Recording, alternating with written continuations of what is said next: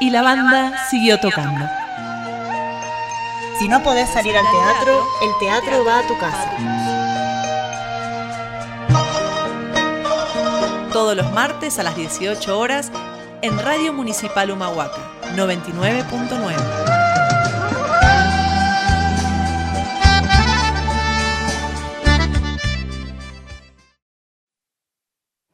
Y la banda siguió tocando.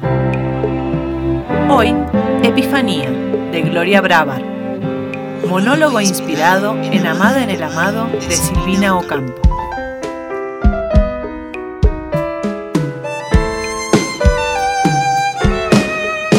De tarde. Está nublado en la ciudad. Hay una humedad pesada. En la parte trasera de un templo de cualquier religión se reúne un grupo de autoayuda denominado AA, Amantes Anónimos. Unas sillas forman un semicírculo. En el centro, un taburete alto. A un costado, una pequeña mesa con bebidas y comida. Hombres y mujeres hacen la previa de la reunión. Ya sentados en el semicírculo, conversan, beben y pican algo.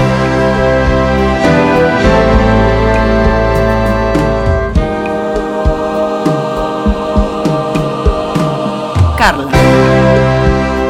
Una mujer alta, joven, entra con una actitud distante y el ceño fruncido, cantando como para sí misma. Filosofía barata y zapatos de goma.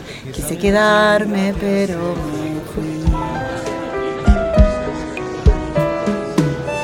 Luce una vestimenta cómoda, pollera pantalón, blusa suelta de color verde arriba de una musculosa y lentes de sol. Es casi invisible para el resto de los asistentes.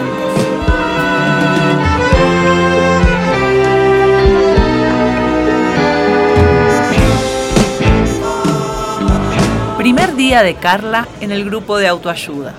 Carla tiene puestos sus lentes de sol y no se los va a quitar en ningún momento.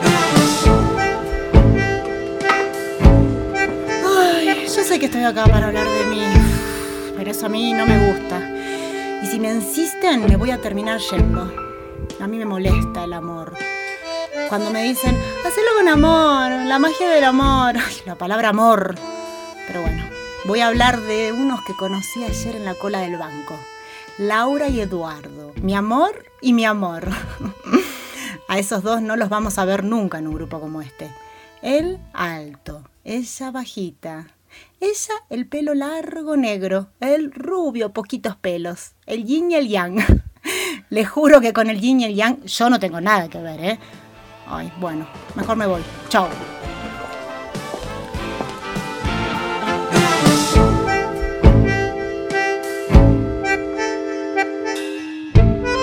Segundo día de Carla en el grupo de autoayuda. Llegó con los lentes de sol en la cabeza, con una actitud escéptica y distante.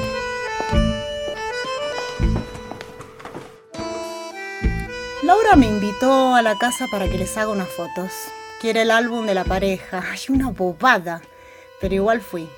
Viven por Liniers. Me queda lejísimos. En la entrada el pasto me llega hasta acá. El timbre roto. Eduardo me abrió la puerta empujándola. Una puerta indignante. No abre ni cierra por los lados de la humedad. La casa en ruinas. Pero Laura me recibió con una gran sonrisa y levantando los brazos en un gesto teatral me dijo ¡Foto! Y se quedó mirándome. Después se entrelazaron como bailando. Empezaron a entrar y a salir de los ambientes y yo detrás de ellos sacando las fotos. En la cocina Laura se subió arriba de la mesa y meneando la pollera cantó las cosas del querer. Si yo te quiero de noche y tú me quieres de día. Una mierda. Las cosas del querer, pero bueno, no sé. Me pareció que esta chica cantaba para mí. Bueno, se terminó la sesión cuando se cansó de mostrarme la bombacha. ¿Qué palabra bombacha? Explota, bombacha colorada. Carla se pone los lentes sobre sus ojos y levanta la mano en señal de saludo. Chao.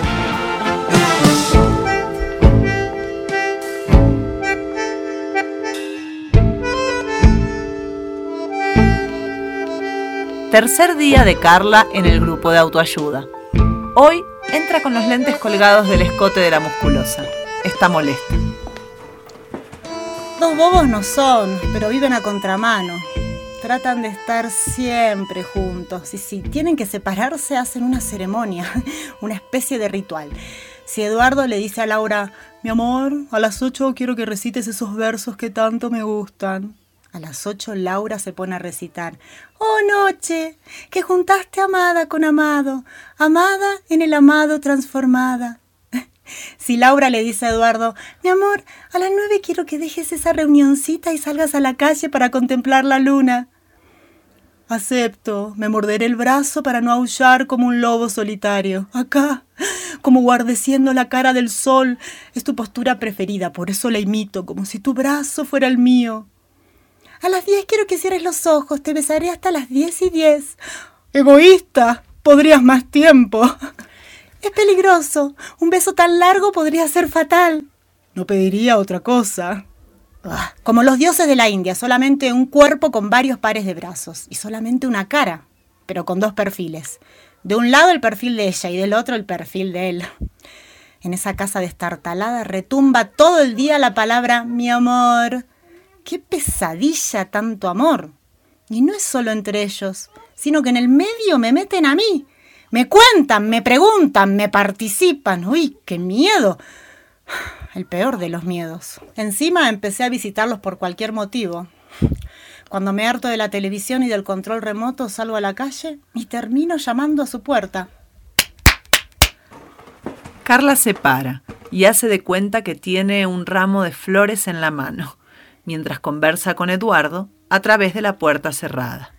Eduardo, soy yo, Carla. Se me ocurrió una cosa para el álbum de fotos. Ah, están ocupados, claro, no, no. No, si están ocupados mejor me voy y vengo otro día, ¿eh? O después. O en un rato. ¿Les alcanza con un rato? Carla tira el ramo de flores invisible y lo patea. ¡Oh, noche, noche inmunda! ¿Por qué no tener una goma para borrarse del mapa? Carla se queda un rato mirando a sus compañeras y compañeros de grupo. Silencio. Estoy preguntándome, ¿por qué me pasa esto a mí? ¡Ay! Mejor me voy.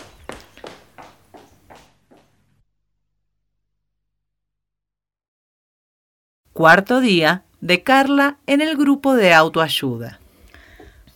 Mm, me participaron que además de los rituales también están experimentando con los sueños. ¿Buscaron la palabra sueño en el diccionario? Aparecen tres significados estado de reposo del animal o la persona que duerme. Imágenes y eventos que se imaginan mientras se duerme. Y tres, sueño dorado. Deseo más anhelado de una persona pese a ser improbable que se realice. Así dice el diccionario, sueño dorado. Respecto de los sueños, Laura y Eduardo son muy diferentes. Eduardo sueña mucho y Laura no puede soñar. Para mí es una soncera. Para Laura, un problema realmente grave. Quiero soñar. Eduardo tiene unos sueños increíbles, largos, complicados, novelescos, y yo no puedo tener un mísero sueño. Tomaría mezcalina, fumaría opio, haría cualquier cosa con tal de soñar.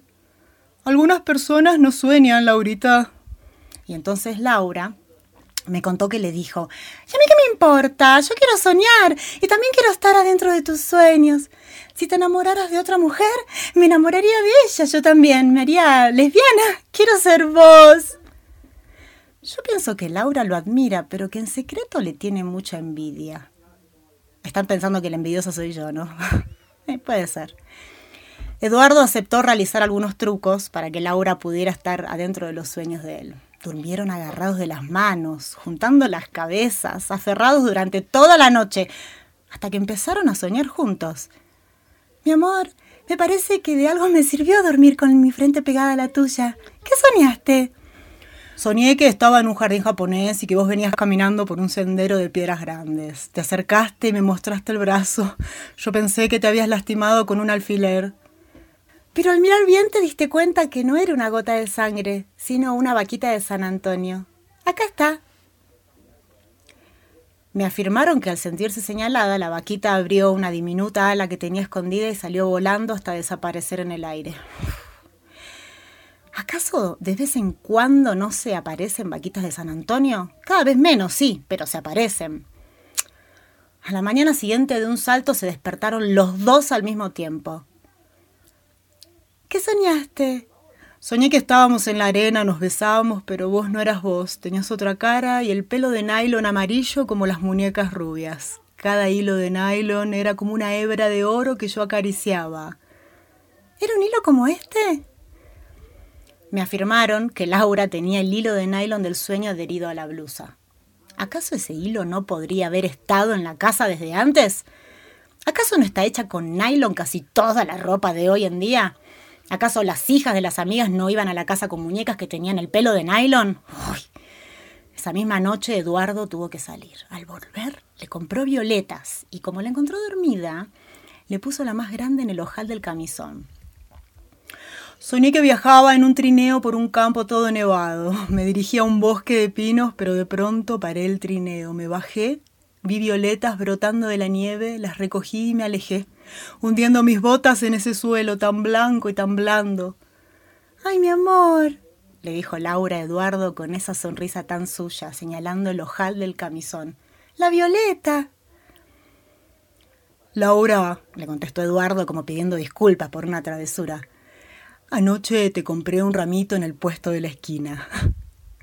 Laura me confió que Eduardo, tomándolo como un juego, le dijo que le había comprado las violetas en el puesto de la esquina y que ella sintió una pena muy grande porque Eduardo había dejado de creer en la magia que ellos generaban.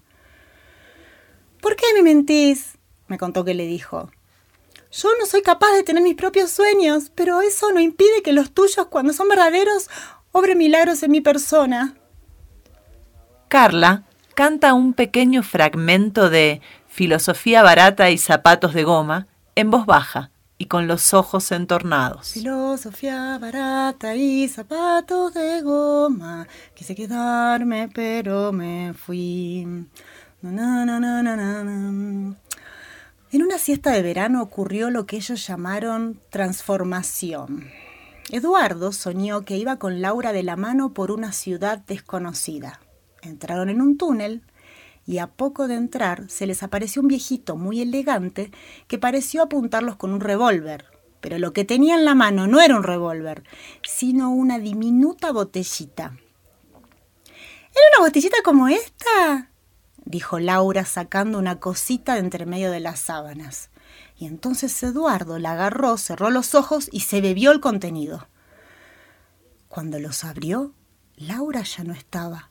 La buscó y la llamó por toda la casa hasta que después de llamarle y llamarla, escuchó desde dentro de él mismo la voz de Laura que le decía, Soy vos, soy vos, al fin soy vos. Es horrible. A mí me gusta. Laurita, es como si yo mismo te hubiera matado. Me afirmaron que al sentir miedo se les rompió el hechizo y que bruscamente, como sufriendo una caída, cada uno volvió en sí y Laura volvió a aparecer sentada en la cama. Después de hacerme este fantástico relato, Eduardo tenía una sonrisa cansada y Laura, con altanería, me dijo que las fotos ya no las necesitaban y que mejor me fuera, porque quería estar a solas con Eduardo. Y yo no aguanté más. Laura, ¿acaso a vos no te alcanza con quererte y hay que adorarte? ¿Acaso para estar con vos tengo que aguantar cualquier cosa? ¿Acaso los que se aman se aman solo entre ellos y odian a todos los demás? Me fui, me fui de la casa de Liniers y me fui del país, hasta que terminé en la India. Ahí pude ver las estatuas de sus dioses. Solamente un cuerpo con varios pares de brazos y solamente una cara, pero con múltiples perfiles. En la India me enteré que un gurú también materializaba cosas de la nada.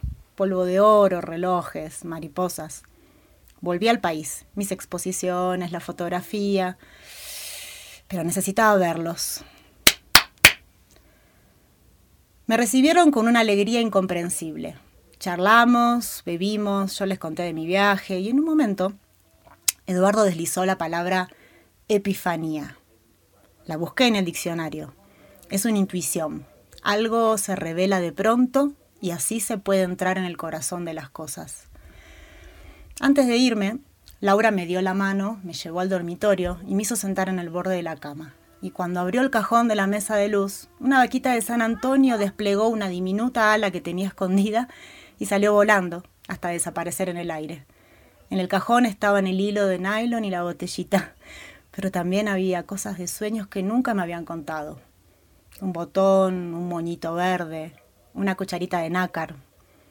Eduardo sigue soñando y Laura sigue sacando cosas de los sueños de él, casi siempre cosas sin importancia, y aunque casi nunca vuelven a mirarlas, siempre las guardan en el cajón de la mesita de luz. Me fui caminando. Fui pasando edificios, semáforos, pizzerías. Todo me parecía absurdo. Me senté en un bar, me pedí ravioles y cuando estaba por empezar a comer, una mujer alta se paró del otro lado de la ventana. Se quedó mirándome y me sonrió. Atrás de ella el cielo tan celeste. Un amor sentí me pareció la más hermosa del mundo, mi propia epifanía. Yo también había sido transformada. Le invité a sentarse y no me fui. bueno, pero ahora tengo otros miedos. A volatilizarme, a ir presa por besar, o a que un día me deje de querer. La vida con ella está hecha de pactos, juegos, adivinación, ravioles y bombachas, y bombachas, y bombachas.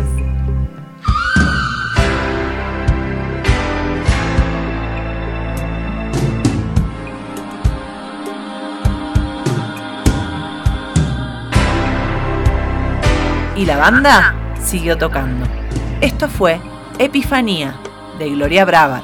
Para contactar con la autora puede escribir al mail gloribravar.gmail.com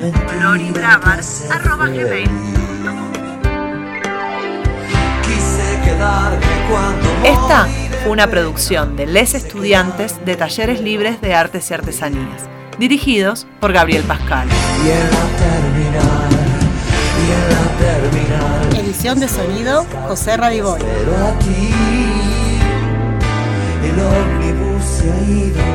Actuaron hoy Eva y Vero.